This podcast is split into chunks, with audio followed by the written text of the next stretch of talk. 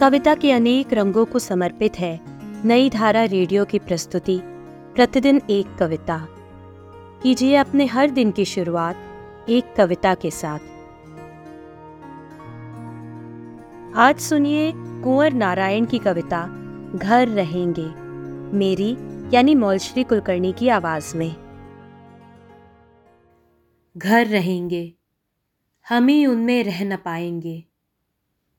समय होगा, हम अचानक बीत जाएँगे।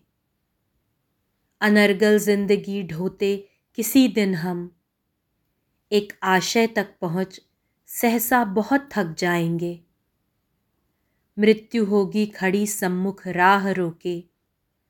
हम जगेंगे ये विविधता स्वप्न खोके। और चलते भीड़ में कंधे रगड़कर हम। अचानक जा रहे होंगे कहीं सदियों अलग होके। प्रकृति और पाखंड के ये घने लिपटे बटे ऐठे तार, जिनसे कहीं गहरा, कहीं सच्चा, मैं समझता प्यार। मेरी अमरता की नहीं देंगे ये दुहाई, छीन लेगा इन्हें हमसे देह सा संसार। राख सी साँझ बुझे दिन की घिर जाएगी। वही रोज संस्कृति का अपव्यय दोहराएगी।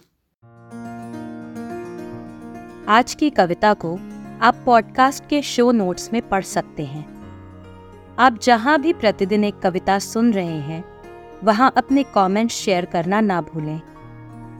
अगर आप चाहते हैं कि नई धारा रेडियो की ये प्रस्तुति हर सुबह आपके व्हाट्सएप पर आ जाए तो हमें इस नंबर पर मैसेज भेजें। Seven four two eight seven seven five three seven six. कल एक और कविता के साथ फिर मिलेंगे।